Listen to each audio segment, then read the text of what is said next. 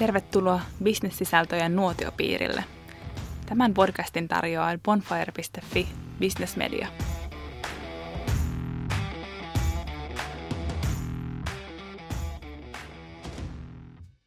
Studiossa on tänään kaksi Bonfire-bisnesvaikuttajaa, jotka ovat lähteneet valloittamaan Ruotsia. Lakipalveluyritys Fondia laajensi Legal Department as a Service-palvelun Ruotsiin ja haluaa olla siellä isompi kuin Suomessa. Prospektointityökalu Vainu on laajentanut myös Ruotsiin muun Euroopan valloituksen ohessa. Tervetuloa keskustelemaan Ruotsista Mikko Honkanen, Vainun co-founder. Kiitos paljon, mukava olla. Sekä Tanja Piha, Fondian Growth Booster. Hyvää päivää, kiitos läsnäolosta täällä. Mun nimi on Elisi Kitunen ja tämä on Bonfire Podcast. Aloitetaan sillä, että kertokaa Fondian ja Vainun tarinat lyhyesti. Miten te lähditte Ruotsin markkinoille ja mikä on tilanne nyt? Haluatko Tani aloittaa? Mä voin aloittaa joo. Eli mä oon aloittanut itse Fondial syksyllä 2015. Ja siinä kohtaa Fondial jo hetken ollut yrityksenä Ruotsissa – ja tota, mun tausta on Telia-konsernissa, jossa kaikki aina Ruotsissa kerrottiin kahdella suhteutettuun siihen, mitä se liiketoiminta oli Suomessa. Eli mä olin tottunut siihen, että kun sä katot Suomesta käsin Ruotsia, niin business siellä on vähintään tuplasti isompaa. Henkilöstön määrä on vähintään tuplasti isompi kuin vastaavassa organisaatiossa Suomessa. Ja mulla oli yllätys, kun mä tulin Fondille, että herra jästäs, tämä ei olekaan samanlaista täällä. Ja tota, siinä kohtaa me alettiin miettiä niitä toimenpiteitä, että millä me saadaan myöskin fondia tuplasti isommaksi Ruotsissa mitä Suomessa. Ja tota, meidän tarina on tosi kiinnostava, koska me ollaan tehty moni virheitä matkan varrella, mihin varmaan aika monet suomalaisyritykset on Ruotsissa syyllistynyt, kun lähdetään sinne. Ja musta tuntuu, että ehkä se isoin niin kuin ehkä lähtökohta, mitä monet tekee, on se, että me kuvitellaan, että nämä markkinat ja kulttuurit on hirveän samanlaisia, mutta ne ei välttämättä olekaan. Mutta tänä päivänä me ollaan siellä melkein 40 ihmisen organisaatio ja saatu hyvä jalansia Ruotsissa. Ja varmaan palataan tässä sitten enemmän siihen, että mitä toimenpiteet on tehty. Ehdottomasti. Kiinnostavaa. Mitäs Mikko, kauan Vainu on ollut Ruotsissa? Vainu starttasi Ruotsissa 2015 syksyllä, eli me perustettiin Vainu 2014 aloitettiin Suomessa ja oikeastaan alusta saakka niin kun me tiedettiin, että kun, kunnianhimon aste on sellainen, että me halutaan tehdä tätä meidän bisnestä myös Suomen ulkopuolella. Suomi sai hyvän startin, niin meillä ei sen kummempaa niin markkinatutkimusta tehty, vaan päätettiin, että jonnekin mennään, niin se loogisin valinta on Ruotsi. Se on lähellä, ei hirveän erilainen kulttuuri, ja Suomesta on paljon tai helppo löytää myös henkilöitä, jotka puhuu hyvin ruotsia. Sitten me rekryttiin Vaasassa opiskellut Josefin ja sitten muutama Pietari ja Joel. Pietari on yksi perustajista, Joel yksi ekoista työntekijöistä ja he kolmistaan muutti Ruotsiin ja rekrysi sen ensimmäisen tiimin. Mutta silloin, silloin mentiin 2015 ja nykyään meitä on, meitä on lähemmäs 30 Ruotsissa ja se on niin kuin kannattava hyvä liiketoiminta meille. Ruotsi oli teidän ensimmäinen siis kansainvälinen markkina? Kyllä, pitää paikkansa. Eikö me puhuta aika usein niin, että Suomesta niin kuin lähdetään Ruotsin kautta maailmalle? Toimiiko se? Puhutaan. Mun mielestä siis se on tietysti moni voi miettiä sitä myös, että se on yksi steppi, missä harjoitellaan kansainvälistymistä, mutta samalla mun mielestä on hyvä pitää mielessä just mitä Tania sanoi, että se on kaksi kertaa kuitenkin Suomen kokoinen markkina, että se on niin kuin itsessään tosi tärkeä market entry, että ei pelkästään steppi jonnekin muualle, mutta onhan siellä samankaltaisuuksia eri niin kuin markkinoille menojen välillä, että jos onnistuu Ruotsissa, niin on se sen jälkeen helpompi lähteä sitten muihin markkinoihin. Tämä on ainakin mun, mun oma kokemus. Niin mä jaan kyllä tuon, että niin Ruotsi on kuitenkin haastava ja sitä ehkä kertoo, että aika harva suomalainen yritys on sitten kuitenkaan saanut siellä merkittävää jalansia Ruotsissa. Niin se tarkoittaa sitä, että jotta suomalainen yritys menestyy siellä, niin siellä pitää tosi monen asian loksahtaa paikoille ja sun pitää tehdä oikeat juttuja. Ja sitten jos sä opit sen siihen sun ajattelutapaan ja DNAhan, niin en mä tiedä siis, niin kuin, onko siis vaikeampaa mennä muualle. Mutta ehkä mun kokemus siitä, että Fondia nyt me ollaan avattu toimisto Liettua, me ollaan Virossa, niin kyllähän jokainen markkina vaatii sen ihan oman fokuksensa. Tänään me keskitytään Ruotsiin, mutta kyllä mä luulen, että ne niin kuin suurimmat opit tulee kuitenkin ihan kansainvälisen liiketoiminnan johtamisesta ja markkinoiden avaamisesta, että se ei ole sillä tavalla mystiikkaa niin kuin ehkä tuntuu, että liian herkästi sit oikastaan niissä asioissa, mitä on jo niin kuin akateemisestikin tutkittu, että voisi olla hyvä miettiä ennen kuin lähtee mitä siinä alkuvaiheessa kannattaa tehdä.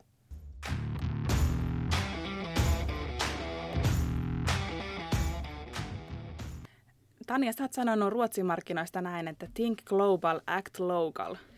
Mitä sä tarkoitat sillä? No mä oikeastaan tarkoitan sillä sitä, että me ollaan Fondial kehitetty tosi uniikki konsepti, joka on meidän lakiosastopalvelu. Ja me ollaan yritetty löytää maailmalta sille kilpailijoita. Niitä on hirveän vaikea löytää ja sen takia tätä meidän palvelukonsepti on palkittu Financial Timesin toimesta. Ja se on ehkä meille semmoinen pyhä asia, että siitä me halutaan pitää kiinni. Ja meidän kulttuurissa ja toimintamallissa on paljon asioita, mitkä me ollaan niin kuin määritelty, että tämä on osa fondia ja me toimitaan näin riippumatta siitä, ollaanko me Suomessa, Ruotsissa, Virossa, Liettuassa tai jossain muualla. Mutta sitten taas niin kun, mä uskon tosi vahvasti niin kun mun kansainvälistymiskokemuksien kautta siihen, että jotta sä pystyt luomaan liiketoimintaa, löytää niin uusia asiakkaita, tekee myyntiä, kannattavaa kasvua, mistä Mikkokin tässä puhuu, niin sä tarvit siihen paikallisen tiimin. Se, että mä puhun ok ruotsiin, mä voin mennä sinne, mä pystyn auttamaan sitä tiimiä, mutta mä joudu, joutuisin rakentaa sen koko verkoston tyhjästä. Niin siinä mielessä mä uskon tosi vahvasti siihen, että se paikallis niin ymmärrys, osaaminen siitä kulttuurista, markkinasta, verkostojen hyödyntäminen, niin se on vaan niillä ihmisillä, jotka on kasvanut ja elää päivittäin siinä kulttuurissa. Totta kai ne voi oppia, ei siinä ole mitään, että kyllähän jos me Mikon kanssa tästä lähdetään Ruotsiin, kyllä me saataisiin siellä verkosto rakennettua, mutta se vie aikaa. Niin usein yrityksillä voi olla ehkä vähän niin kuin nopeampi aikatauluajatus siitä, että kun sä haluat sen liiketoiminnan pystyyn kannattavasti, niin silloin voi olla viisasta löytää sinne niitä paikallisia toimijoita. Aivan. Mites Mikko, onko teillä paikallisia ainoastaan Ruotsin tiimissä vai onko myös suomalaisia? Meillä on siellä itse asiassa jonkun verran suomalaisia, mutta taitaa olla, että jokainen heistä on aloittanut suoraan Tukholman toimistolla. Eli nämä henkilöt ei ole olleet meidän Suomen toimistolla. Meillä esimerkiksi hankkeen on erittäin hyvä rekrytointikanava. Monet haluaa muuttaa Tukholmaan. Aivan. Meillä on ehkä sitten, he saattaa tietää vainun, koska ovat kuitenkin Suomessa viettäneet paljon aikaa, niin meillä on siis henkilöitä, jotka on siellä suoraan aloittaneet, mutta on, on suomalaisia.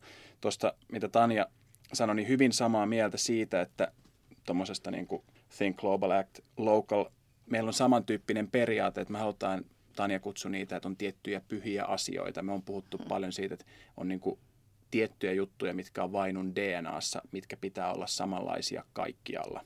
Mitä ne on esimerkiksi? Esimerkiksi niin kuin meillä on vaikka meidän tapa tehdä myyntiä, myynnin pelikirja, niin siinä on tiettyjä asioita, mitkä me halutaan, vaikka datavetoisuus on semmoisia, että siitä me ei tingitä. Tietyt asiat kulttuurissa, tietyn tyyppisiä tällaisia asioita, että ne, niistä ikään kuin ei tehdä kompromisseja, mutta sitten me halutaan kuitenkin, että pystyttäisiin niin tekemään fiksua lokalisointia niin, että se tiimi kokee, että on niin meidän bisnes ja me toimitaan fiksusti suhteessa tähän markkinaan. Me aika paljon kyllä pyritään sitä tosiaan niin paikallistamaan ja että se niin toimiston vetovastuu on, on ollut jo pitkään paikallisella, että tämä porukka, joka sinne alun perin lähti, Pietarit ja Joelit ja Josefiinit, niin he sitten siirtyy eteenpäin seuraavalle markkinalle. Josefiin on toki siellä edelleen ja tota, haluaa siellä asua ja tekee uraa siellä meillä. Musta sanoit tosi kiinnostava jutun sen kulttuurin vaaliminen, koska se on tietenkin meidän kaltaiselle toimijalle, joka tunnetaan vahvasta ja dynaamisesta yrityskulttuurista. Niin mun mielestä siitä olisi tosi kiinnostavaa kuulla, että miten te varmistatte, kun te olette useammalla markkinalla, että se sama kulttuuri säilyy, se DNA, koska siinä on niin kuin tosi helppo stiplata ja niin kuin musta tuntuu, että se on työtä, mitä me tehdään päivittäin, eikä tulla ikinä valmiiksi siinä. Mutta millaisia kokemuksia sulla on siihen liittyen? Joo, yksi tärkeä on tietysti se nimenomaan tuo alkuvaihe, että sinne uuteen markkinaan, tässä tapauksessa Ruotsi, että sitä, se perustaja jengi, joka luo sen ensimmäisen fiiliksen, mm. tuntee yrityksen. Eli että me käytetään henkilöitä, jotka Joo. On jo firmassa, nyt tehtiin Kööpenhamina, niin sinne lähti taas Ruotsista yksi henkilö, jotta Aivan. se siirtyy se DNA. Mutta muuten sitten, että se pysyy yllä, niin mun mielestä rekrytoinnistahan se lähtee, että rekrytoidaan mm. ihmisiä, jotka sopii siihen kulttuuriin ja kokee sen omakseen. Ja sitten, että on, on paljon niin kuin, yhteistyöt eri toimistojen välillä. Mm. Ehkä joku konkreettinen esimerkki on meillä tämmöinen Blacksmith-niminen ohjelma, missä muutaman kerran vuodessa kerätään eri toimistoista henkilöitä ja me mennään sitten johonkin ihan muuhun kaupunkiin benchmarkkaamaan yritysten kanssa. Niin siinä samalla tulee toki sitten mm. niin kuin eri ihmisten välillä paljon tietämyksen vaihtamista ja puhutaan niistä parhaista käytännöistä, että ton tyyppisiä asioita pyritään niin arjessa Just tekemään. Näin. Mitkä on Fondian pyhiä asioita, mitkä on jokaisessa Fondian toimistossa jokaisella fondien työntekijällä. Meillä on namu buffet, mutta tota, sinänsä tietenkin toimista mä aikaisemminkin sanoin, meidän lakiosastopalvelu LDAS, niin siinä tietenkin se meidän konsepti ja asiakaslupaus, niin se on meille aika pyhä asia. Että me uskotaan siihen, että joka markkinalla on tarve sille proaktiiviselle bisneslähtöiselle juridiikalle. Ja me valitaan myöskin samalla tavalla, mitä Mikko puhui, niin me rekrytoidaan ihmisiä, jotka ostaa jo siinä vaiheessa tämän ajatuksen, koska se on paljon helpompi lähteä työskentelemään semmoisten ihmisten kanssa, että meistä kuulostaa kiinnostavalta ja näin. Mutta meille se niin myöskin meidän yrityskulttuurin vaaliminen on ihan keskeistä, että meillähän on kova tavoite kasvaa, me ollaan listayhtiö ja me tehtiin nyt sitten tämän alan yksi ensimmäisestä yrityskaupoista vuosi sitten Ruotsissa ja ostettiin sieltä Jansson Norin niminen firma. Ja siinähän tietenkin niin kuin on aina riskinsä, koska meille just se kulttuuri on niin pyhä ja tämä oli vähän ehkä tämmöinen match made in heaven, koska me koettiin, että heidän yrityskulttuuri oli hyvin lähellä Fondian kulttuuria. Mutta siitä huolimatta niin me joudutaan tekemään sen kanssa niin Suomessa kuin Ruotsissa ja muualla töitä, koska niin kyllähän kulttuuri kehittyy ja kun mekin kasvetaan ja rekrytoidaan ihmisiä, niin miten sä va- koko aika varmistat sen. Mutta se on meille pyhä ja sitten tämä meidän LDAS-konsepti. Mutta paljon annetaan liikkumavaraa, koska mä en jaksa uskoa, että kukaan motivoituisi johtamaan Ruotsissa sitä niin kuin liiketoimintaa, koska kuitenkin niin meidän Ruotsin toimitusjohtaja mitataan kuinka, miten paljon liikevaihtoa hän sieltä saa aikaiseksi ja millaisella kannattavuudella. Mm. Niin tota, kyllä hänellä pitää olla sitten totta kai siellä tiimillä liikkumavaraa siinä. Joo. Eli ei kannata johtaa Suomesta käsin Ruotsin liiketoimintaa, mm. antaa niin kuin vapaita, vapaita käsiä ja sitä omistajuuden tunnetta paikalliselle tiimille. Joo, mutta sitten siinä tulee myöskin se, että miten sä tuet, koska kyllä me ollaan huomattu, että meillä on Ruotsissa välillä myöskin se tiimi ollut siis hyvin yksin, koska meillä ei ollut siellä ennen nyt kuin viime vuotta niin markkinointi-ihmisiä. Meillä on toimitusjohtaja tehnyt pääasiassa sitä niin kuin prospektointia meidän mallissahan juristit tekee myyntityötä. Niin se, että meillä on kuitenkin Suomessa näitä support-funktioita, jotka voi olla finanssipuolta tai tota, HR ja muuta, niin miten sä varmistat, että sit sille paikalliselle tiimille tulee se riittävä tuki Suomesta? Niin se on tietenkin semmoinen, mitä me ollaan koko aika kehitetty ja mietitty, että millä se oikeasti tuntuu siltä, että se tiimi saa siellä sen riittävän tuen. Mä en tiedä, millaisia kokemuksia teillä on. Joo, tämä on ehkä vähän ohjelmistoyhtiö-spesifi huomio, mutta mm-hmm. aika monet tämmöiset SaaS-yhtiöt, niin kuin Vainu, niin ne rakentuu niin, että on tietysti tuotekehitys, mikä usein on niin kuin globaali funktio, mikä ei ole se, niin kuin paikallisesti mm-hmm. tehty. Sitten tehdään niin kuin uusi asiakashankinta ja markkinointi, se saattaa olla aika paikallinen tiimi. Mutta sitten on vaikka tämmöinen customer success asiakkuusyksikkö, joka usein on hieman, niin kuin, kun rakentuu tietysti sitä mukaan, että paljon on asiakkaita, niin ne ensimmäiset henkilöt uudella markkinalla, jotka on mm-hmm. asiakkuustiimissä, on usein jonkunnäköisessä niin kuin globaalissa organisaatiossa, jolloin mm. meille muodostuu matriisi. Kyllä me tämmöisestä niin kuin itse asiassa tämän kevään aikanakin on puhuttu paljon, että mitkä tiimit, meillä on vaikka Sales Ops, Sales Operations-tiimi, mm-hmm. pitääkö se olla niin kuin se paikallinen ruotsalainen henkilö, onko hän osana Ruotsin organisaatiota vai kuuluuko hän tähän globaaliin Sales mm-hmm. Ops-tiimiin. Ja kyllä meillä ihan rehellisesti tuosta on varmaan niin kuin eri mielipiteitäkin, että Joo. mikä on paras ratkaisu siinä. Mm. Tosi mielenkiintoista. Ja se varmaan niin kuin just yritys, yrityskohtaisesti, miten, miten haluaa organisoida ja miten on mm. järkevää mm. organisoida mm-hmm. nämä suhteet. Mutta nämäkin on mun mielestä sellaisia kiinnostavia teemoja, koska mm. me mietitään myöskin tietyllä tavalla vähän näitä samoja kysymyksiä, että mitä sä järjestät paikallisesti sen tiimin ja mitkä on sitten tämmöisiä globaaleja funktioita. Niin tota, se voisi olla seuraavan podcastin aihe vaikka ja niin kuin kiinnostava teema sinänsä. Joo. Mm. Hei, onko tota Suomen ja, mitä vielä lisää niin Suomen ja Ruotsin eroja? Onko esimerkiksi teidän niin kuin, yritysten asiakasprofiili erilainen Suomessa ja Ruotsissa? Meillä on jonkun verran. Me ollaan itse asiassa tunnistettu, että meidän palveluun niin kun asiakkaat ostaa isompia lakiosastopaketteja Ruotsissa mitä Suomessa. Mikä oli mulle tosi iso yllätys, että jotenkin niin kun, se tietenkin voi ehkä tulla, kun Suomessa fondia meidän ihmiset on tottunut ehkä alkuun lähtee pienestä liikkeelle ja sitten kasvattaa. Mutta ruotsalaiset tulee aika rohkeasti ja ne myy niin valtavan kokoisia lakiosastopaketteja niin kuin silmääkään. Niin se on ollut ehkä meille se, että niin asiakkaan meillä on siellä No aika samalla tavalla niin iso kuva katsoa, että meillä on sekä pörssiyhtiöitä että startuppeja Ruotsissa, mm. mutta se niin kuin, koko painottuu sinne isompaan, mikä on ollut tietenkin tosi iloinen asia meille. Joo, meillä tavallaan me puhutaan tietysti paljon ideaalista asiakaskohderyhmästä mm. ihan niin kuin oman tekemisen ja tuotteenkin kautta. Ei ihan tolkuttomia eroja kyllä siinä, että kenelle me niin kuin myydään ja kenen kanssa mm. me onnistutaan – me mitataan erittäin paljon asioita, niin meillä on niin kuin tiettyjä faktoja, mitkä on erilaisia. Myyntisyklin pituus Ruotsissa on hieman pidempi. Okay. me, me, me tiedetään se, että meillä se ainakin niin on, mutta se ei ole niin iso ero, mitä jotkut stereotypiat saattaisi ajatella, että se on niin kuin pelkkää diskuteeraamista ja kaikki kestää, niin se ei ole. Sitten joka markkinat meiltä saattaa löytyä joku ikään kuin, että hei, miksi meillä onkin näin poikkeuksellisen vahva tietty toimiala. Mm. Mutta mä en usko, että se johtuu niinkään markkinasta, vaan siitä, että joku henkilö on vaan onnistunut sen toimialan kanssa ja muut siinä ympärillä huomaa, että hei, toi kiinteistöalahan selkeästi vetää nyt täällä Juuri meillä. Näin. Ja sitten muodostuu niin kuin vahva kiinteistötoimiala, asiakkuusryhmä, vaikka se ei mm. ole niinkään sit markkinasta kiinni.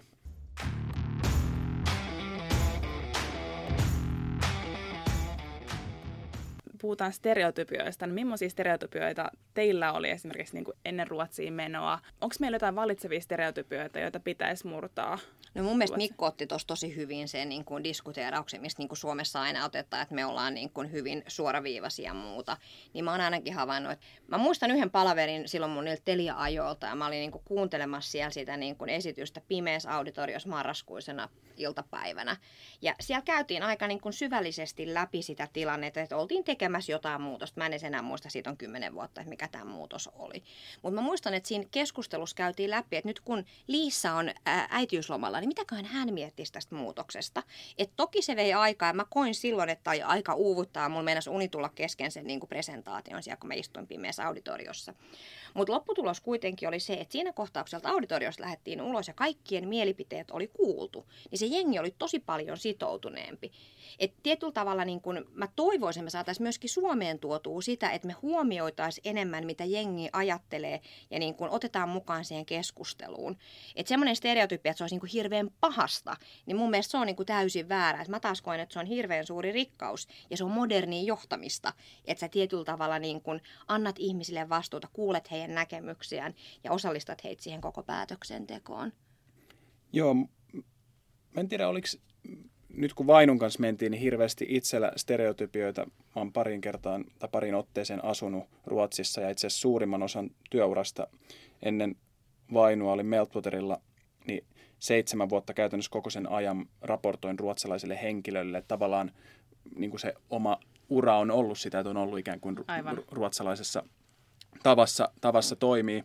Ehkä jos miettii, mikä voisi olla ikään kuin yllätys, niin semmoista, että että pitäisi päästä irti siitä, että ajateltaisiin, että pitääkö ne meitä jotenkin huonompina. Mun mielestä niin kuin su- suomalaisten, suomalaisuuden, suomalaisen vaikka teknologiaosaamisen maine on, on todella hyvä Ruotsissa ja samoin toki suomalaiset arvostaa ruotsalaista osaamista, mutta että tavallaan ne, että ihan samalla tasolla ja yhdessä mm. sitä tehdään, että ei tarvitse miettiä semmoisia, että mitäköhän ne meistä miettii tyyppisiä niin juttuja. Ehkä enemmänkin, että ne ei hirveästi mieti, mm, että ne tekee kyllä. sitä bisnestä ja jos sä osaat hommas, niin mm. sä oot ihan samassa pöydässä.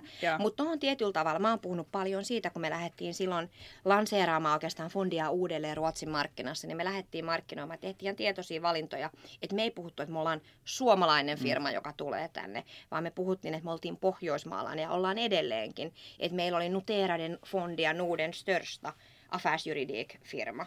Et tietyllä tavalla tuotiin enemmän sitä pohjoismaista ulottuvuutta siihen meidän koko mm. viestintään ja markkinointiin. Ja se tuntui musta purevan paremmin. Mutta en mäkään koe, siis mä oon ainakin ihan superylpeä siitä, että mä oon suomalainen. Mm. Ja musta niinku se arvopohja, mistä meidän koko tekeminen kumpuu, niin kyllähän se mm. puree mm. Ruotsissakin siinä missä, missä tahansa päin maailmaa. Ei pidä mennä hattukourassa sinne sitten. Ei todellakaan. Ei. Onko Vaino häivyttänyt suomalaisuutta jollain tavalla esimerkiksi teidän brändistä? Oletteko miettinyt näitä meillähän on siis, niin kuin kaikilla yrityksillä on varmaan brändi olemassa ja Vainu on siinä omassa kohderyhmässään Suomessa hyvinkin tunnettu mun mielestä. Ja me on saavutettu itse asiassa Ruotsissakin se, että me on itse asiassa ne markkinat, missä meidät niin kuin kohderyhmässä hyvin jo tiedetään. Mutta ekaa kertaa tänä keväänä me on ruvettu tekemään systemaattista brändityötä. Me ei ole siis ikinä aikaisemmin puhuttu, että mikä meidän brändi pitäisi olla. Mun mielestä meillä on vaikka hieno logo, mikä, mutta se oli Design Crowdista 200 dollaria, Pietarin nopea projekti on Aivan. vaan toiminut. Että se on silleen niin kuin, ei niin tietoista tekemistä mä en usko, että teknologiayhtiöt aika harvoin korostaa, että me olemme tietyn maalainen. Mm. Et ei me sitä ole tehty. Ehkä jos jotain on korostettu, niin samantyyppistä, mitä Tanja tuossa sanoi, että ollaan sitten mieluummin pohjoismaalainen, kun näillä markkinoilla me nyt vahvasti mm. toimitaan. Mutta ei me tulla sinne, niin kuin, että Suomen lippukourassa, että suomalainen firma tässä Joo. on, että pohjoismaalainen ja, tai ollaan teknologiayhtiö enemmän kuin jonkun Joo. tietyn maalainen yhtiö. Niin ehkä sama meilläkin. Me ollaan mm. lakipalveluyhtiö. Ei sillä, niin kuin, niin kuin, mistä se niin kuin yritys tulee, niin sillä ei ole mm. niinkään.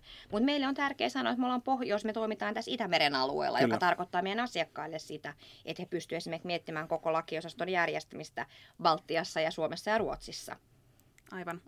Ja kuvitellaan, että meillä on nyt kuuntelija, joka on startup-yrityksen perustaja, yritys kasvaa ja olisi haluja lähteä ulkomaille ja ruotsi, ruotsilaisissa ajatuksissa. Niin mitä tämän perustajan kannattaa, kannattaa niin kuin ensin tehdä, kun hän alkaa miettimään ruotsia? Onko se se markkina-analyysin paikka vai onko se ruotsalaisten kontaktien mm, etsiminen, tiimin etsiminen täällä Suomessa? Mi- Mitä te niin kuin, teidän kokemuksen perusteella itse sanoisitte? No mun mielestä ehkä niin kuin mä lähtisin, niin kuin totta kai aina, niin kuin, ethän sä voi lähteä, koska niin kuin mikä tahansa uusi markkina vie rahaa sulta. Et jos sulla on niin kuin jonkunnäköistä analyysiä ja myöskin valmiutta panostaa siihen, niin ei sinne ehkä sitten kannata lähteä. Mutta jotenkin niin kuin musta tuntuu, että meillä ainakin niin kuin ne opit on ollut sen tiimin ja avainhenkilöiden rekrytointi. Eli tota, ennen silloin vuotta 2015 meillä oli toimitusjohtajana varsinkin introvertti juristi, joka sitten tietenkin keskittyi siihen, että me tehtiin fantastista työtä niille suomalaisyritysten tytäryhtiöille, jotka sitten niin kuin Suomesta käsin laajeni Ruotsiin. Mutta se oli niin kuin toisenlaista bisnestä.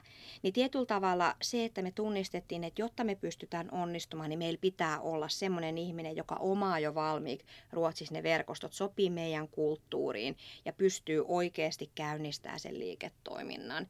Niin mä jotenkin kokisin, että se on ehkä se, missä monet menee vähän metsään, että sä et käytä sen ihmisen löytämiseen riittävästi aikaa. Joo. Ja mun ehkä näkemys on, että ei välttämättä kannata lähettää Suomesta ihmistä, jos hän ei täytä niitä kriteerejä, että silloin ne verkostot, koska se vie aikaa. Et aika monet musta tuntuu, että ne etsii jonkun Suomen organisaatiosta, joka puhuu ruotsia ja joka on valmis muuttamaan sinne. Mutta musta tuntuu, että se on aika hidas tie ja se voi olla aika kallis tie. Et siinä mielessä niin kannustaisin rekrytoinnin niin onnistumisen alkutaipaleella. Joo.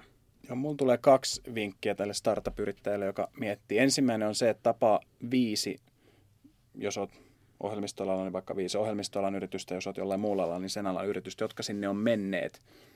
Jos on softafirma, niin soittaa vaikka mulle, niin jutellaan ja neljälle muulle. Sitten toinen vinkki on se, että tapaa 20 potentiaalista asiakasta kasvotusten siellä Ruotsissa ennen kuin teet sen päätöksen investoida. Että sä tavallaan saat sen filtteröimättömän palautteen siitä, että miten lähellä saat paikallista tämmöistä product market fittiä. Joo, eli ihmisten kautta. Potentiaalisia asiakkaita ja Ruotsin valloitusta tehneitä kuunnellen. Mulla tulisi kyllä vielä tuohon niin ehkä sit kolmas vinkki. Musta nämä on tosi loistavia, niin kuin, että panostetaan siihen, että oikeasti vetääkö se sun tuote millään tavoin siellä, miten sä löydät mm. ne ihmiset. Mutta meillä myöskin se, että me ymmärrettiin siitä niin kuin yrittää ainakin näyttää kokoamme isommalta siinä kohtaa, kun me lähdettiin panostaa siihen Ruotsin kasvuun. Mm. Niin me palkattiin sitten mainos- ja PR-toimistokumppani, joka auttoi meitä saamaan näkyvyyttä Ruotsissa. Meidän tota, perustaja Marian Saarikko Jansson oli eh, SVD Näringsliivin kannessa, mikä oli tosi tietenkin hieno juttu, joka auttoi meitä sitten niin kuin saamaan sitä niin kuin viestiä läpi, että me ollaan uskottava, kiinnostava firma. Ja tota, me kampanjoitiin, me saatiin sieltä liidejä, koska meidän kokemus kyllä oli, kun me lähdettiin silloin alkuvaiheessa ihan puhtaasti kylmäsoitolla tekemään, niin se, että jos sulla ei ole oikein tunnettuutta, kukaan ei tiedä sun tarinaa, niin sun on hirveän paljon vaikeampi ja hitaampi saada niitä päätöksiä, joka tarkoittaa sitä, että se sun niin kun myyntisyklin pituus kasvaa tosi paljon ja se niin päätöksenteko vähän, no en mä nyt ihan varma, onko tämä niin oikeasti uskottava. Niin meillä se, että me panostettiin myöskin siinä alkuvaiheessa markkinointiin, oliko se nyt megalomannen kampanja, että jotenkin tuntuu, että mm. kuitenkin ollaan me suomalaiset kohtuu vaatimattomia siihen, mitä kun ruotsalaiset firmat lähtee lanseeraamaan, niin kyllähän niiden markkinointipanostukset on ihan eri mittakaavassa. Mutta myöskin ehkä neuvoisin, että niin kun panosta markkinointiin, että se on se tie, millä sä saat tunnettuutta, mutta tee se fiksusti ja hyvin. Nythän on ollut musta hauska nähdä, mä en tiedä, että huomannut, Kaslinkan on nyt tällä viikolla käynnistänyt heidän kampanjan ja tota, saa nähdä, miten ne siellä Outlin kotimarkkinoilla mm. nyt pärjää. Että niin musta on upeaa, että suomalaiset firmat lähtee ja tekee sen myöskin näkyvästi. Mitä verkostoja Ruotsissa on, mihin kannattaisi, esimerkiksi mihin startup-yrittäjän kannattaisi liittyä? Paljonkin, että on toki ihan tietysti näitä hyödyntää vaikka Business Finlandin palveluita. Sitten on, on suomalais-ruotsalainen kauppakamari, hehän aktiivisesti auttaa tämän tyyppisiä yhtiöitä. Sitten on tietysti yksityisiä tämmöisiä niin kuin community-toimijoita, mm. Kasvun roihut ja vastaavat, jotka järjestää Growth Sweden tyyppisiä hankkeita. Et mun mielestä niitä muutamia kannattaa hyödyntää, mutta ei pidä kuitenkaan kuvitella, että pelkästään olemalla siellä sulla syntyy business. Mun mielestä siis kannattaa hyödyntää, mutta sit se on kovaa duunia paljon niin kuin menee aikaa, että löytää ihmiset, menee aikaa, että löytää asiakkaat, menee aikaa, että löytää sen oikean tavan toimia. Kyllä sen sitten niin varsinaisen työntekoon, siellä niin arjessa onnistumiseen pitää varata tosi paljon aikaa. Ja, ja sitten myöskin ehkä ne ruotsalaiset verkostot, mm. koska me ollaan oltu myöskin kyllä. tosi aktiivisia Suomi-Ruotsi kauppakamarin toiminnassa ja käyty siellä, mutta siellä sä kohtaat ne suomalaisyritykset. Mm. Siellä on aika vähän sitten taas niitä ruotsalaisia, jotka on sitä sun potentiaalista asiakaskuntaa. Mm. Niin me ollaan sitten taas löydetty täältä Sub 46-verkostosta, Stingistä ja muuta semmoista porukkaa, joka tietyllä tavalla ehkä edesauttaa meille sitä niin kuin prospektointia. Me ollaan oltu mm. Tukholman kauppakamarin, Uppsalan kauppakamarin toiminnassa ja niin kuin lähetty sieltä tekemään, mutta sen paikallisen organisaation toimesta. Mutta kannattaa verkostoutua. Tukholmahan on fantastinen paikka verkostoutua, mm. että siellä on jos jonkin näköistä erilaista platformia siihen, mutta sinne pitää rohkeasti heittäytyä vaan mukaan ja hakea sieltä. Mutta mä allekirjoitan täysin ton, mitä Mikko sanoi, että verkostot on upeita ja niitä kannattaa hyödyntää, mutta et, et sä sieltä käsin sitä niin kun kannattavaa liiketoimintaa rakenna. Hauskaa, että mainitsit Sub 46, ei välttämättä kaikille kuuntelijoille se, selvä, mutta samoista paikoista mekin on aloitettu. Kyseessä on siis tämmöinen niin kuin WeWork-tyyppinen niin kuin yhteistila, missä saa pienempiä toimistoja herkästi vuokrattua. Se on, niin kuin, onko se nyt Startup People of Sweden tai joku tämmöinen se nimi. Vainu on ollut siellä alussa, koska Joo. sieltä on helppo saada toimitilat ja saada verkostoa.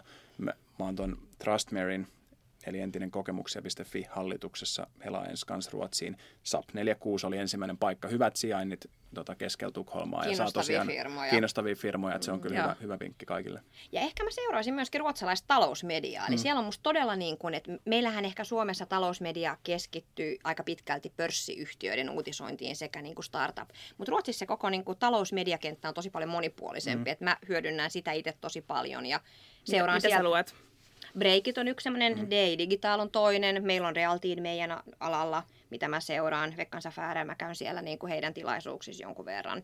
Et niitä on paljon erilaisia, Joo. mutta tota, toivoisin, että semmoisia tulisi Suomeenkin enemmän. Nyt kun me ollaan menty Liettuaan, niin Liettuassa on ihan sama tilanne, että siellä on yksi keskittynyt niin kuin talousmedia, ja, niin kuin, mutta Ruotsissa on tosi paljon kiinnostavaa ja Joo. se auttaa meitä kyllä.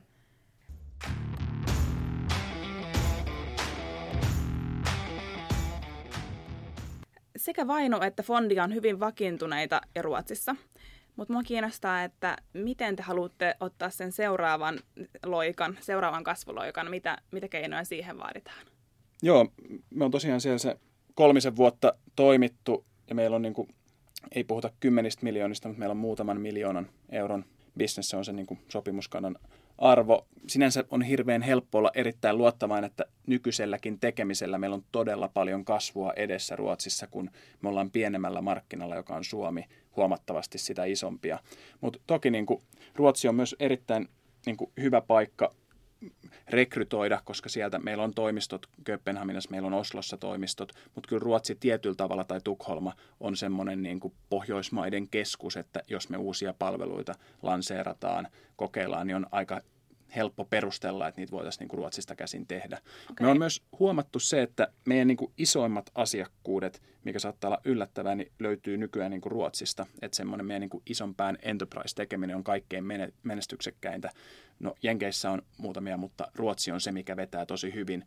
Et mä uskon, että sieltä tulee paljon kasvua, koska kyllä mä uskon, että meidän tyyppinen bisnes voi olla sieltä, puhutaan kymmenistä miljoonista ihan liikevaihto mielessä. Joo.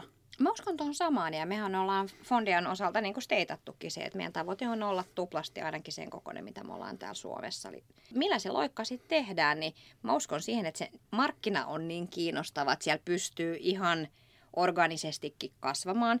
Mutta se edellyttää sen, että sä pystyt rekrytoimaan houkuttelee niitä oikeasti hyviä työntekijöitä siellä. Se edellyttää, että sun niin kun valmius siihen, että ne ihmiset pysyy ja pystyy tekemään sitä työtään hyvin on niin kuin kunnossa. Ja sitten se on ehkä vaan sitä uskoa siihen, että tämä onnistuu. Ja sitten mä sanon, että Ruotsissa on hirveän vaikea saada menestystä, jos sä et panosta siihen myyntiin ja markkinointiin. Ja tietyllä tavalla siihen ne askelmerkit ja tuki siihen, että ne ihmiset meidän mallissa, kun me ollaan rakennettu asiantuntijaorganisaatio, missä juristit tekee sen myyntityön, niin se on myöskin ollut Ruotsissa aikamoinen niin kuin, ehkä niin kuin alkuun semmoinen kulttuurishokki näille ihmiset, herra jästä, joudutaanko me tekemään myyntiä. Mutta sitten me ollaan huomattu, että ihmiset on kiinnostunut siitä, mutta koko aika va- varmistaa, että he pysyy innostuneena ja saa siitä sitten sen niin kun hyödyn myöskin itselleen, että ne kartuttaa omaa osaamistaan ja saa kiinnostavia asiakkaita. Mutta kyllä meidän tavoite on ehdottomasti, niin kuin varmaan teilläkin, niin mm. niin päästä sinne useamman kymmenen miljoonan koko luokkaan. Ja musta on ollut sinänsä mielenkiintoista, mä olin tästä samasta aiheesta keskustelemassa helmikuussa tuo kauppakamarin tilaisuudessa, että meitä alkaa nyt olla tässä koko luokassa jo kourallinen yrityksiä, jotka on näitä niin kuin vakiinnuttanut asemansa Ruotsin markkinoilla. Totta kai siellä on konetta, siellä on Fatseri, siellä on Valio, jotka on niin kuin ihan omassa luokassaan, mutta mä en osaa sanoa, ne on ollut siellä viimeiset sata vuotta. Mm. Että totta kai meilläkin on se ambitiotaso niin kuin vakiinnuttaa, että sata vuotta tästä eteenpäin, niin Fondia on niin kuin household name Ruotsissa ja muualla. Ja. Eli myyntimarkkinointi, osaajat ja isot asiakkuudet, ne on mm. ne, niin kuin, millä keinoin päästään, päästään kasvuun siellä. Mulla on teille viimeinen kysymys. Mikä on ollut isoin virheenne Ruotsin markkinoilla? Näin jälkikäteen ajateltuna, minkä olisi voinut tehdä toisin? Olen kaikin puolin tyytyväinen moneen asiaan, miten Ruotsi on mennyt.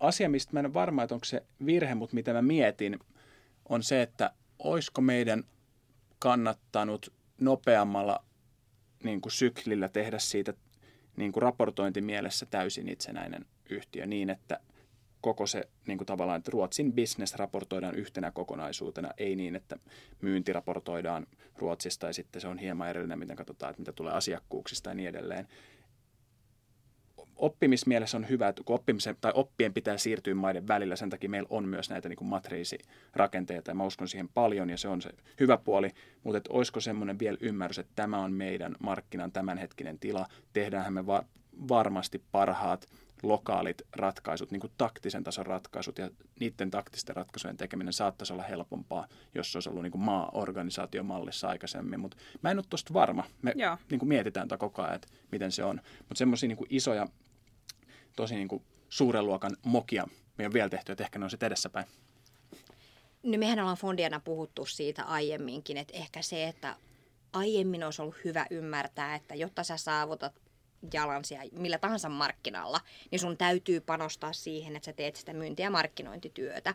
Että jos me oltaisiin aikaisemmin ymmärretty palkata siihen oikeanlainen ihminen, niin se olisi varmastikin lähtenyt nopeammin liikkeelle.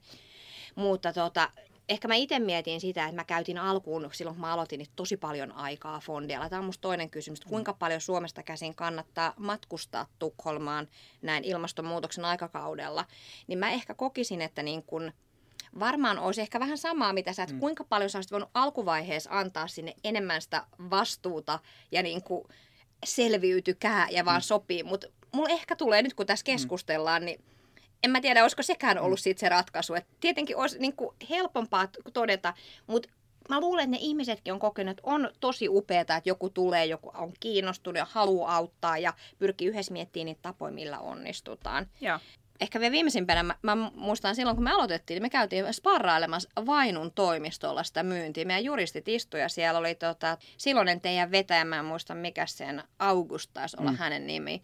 Ja tota, teidän porukka spaaras meidän juristeja, miten niitä kylmäsoittoja tehdään ja se oli mielenkiintoista, että meillä oli niin kuin aika hauskoja juttuja, mitä me sitten tehtiin, kun me saatiin. Juristithan ei niin kuin lähtökohtaisesti tykkää mm. kylmäsoitella. Mutta varmaan olisi kannattanut siinäkin kohtaa vielä enemmän panostaa siihen markkinointiin, Joo. jolloin se niin kuin tietyllä tavalla, että mä koen, että kun sä yrität myydä meidän kohderyhmä, kenelle me myydään ed- ruotsalaiset kasvuyhteet, me keskustellaan käytännössä aina toimitusjohtajan kanssa. Niin siinäkin olisi auttanut se, että me oltaisiin oltu tunnetumpi, meillä olisi ollut niin kuin kiinnostavampi tarina, jonka ne olisi ehkä kuullut jo jostain muualta. Ja sitten kun se kylmäsoitto tulee, niin mä luulen, että meidän olisi ollut helpompi, nopeammin saada niitä kauppoja klousattua kuin mm. tätä kautta. Aivan. Mehän on tehty tosiaan, meillä on Ruotsin toimisto on siinä ihan rautatieaseman kyljessä Kungsgatan 60, niin me on sinne siis, aina kun joku on kysynyt, niin mielellään otettu suomalaisiakin yhtiöitä ja ryhmiä mukaan, että jos haluaa sparrata siellä nimenomaan meidän ruotsalaisten henkilöiden kanssa myynnistä Ruotsissa, niin siellä on hyvät tilat ja aina löytyy aikaa eikä maksa mitään. Tervetuloa. Mahtavaa.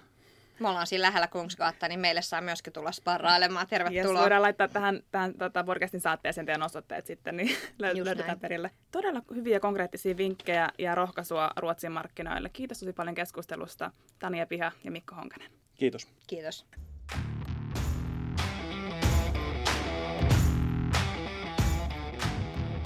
Minun nimeni on Elisa Kitonen ja tämä oli Bonfire Podcast.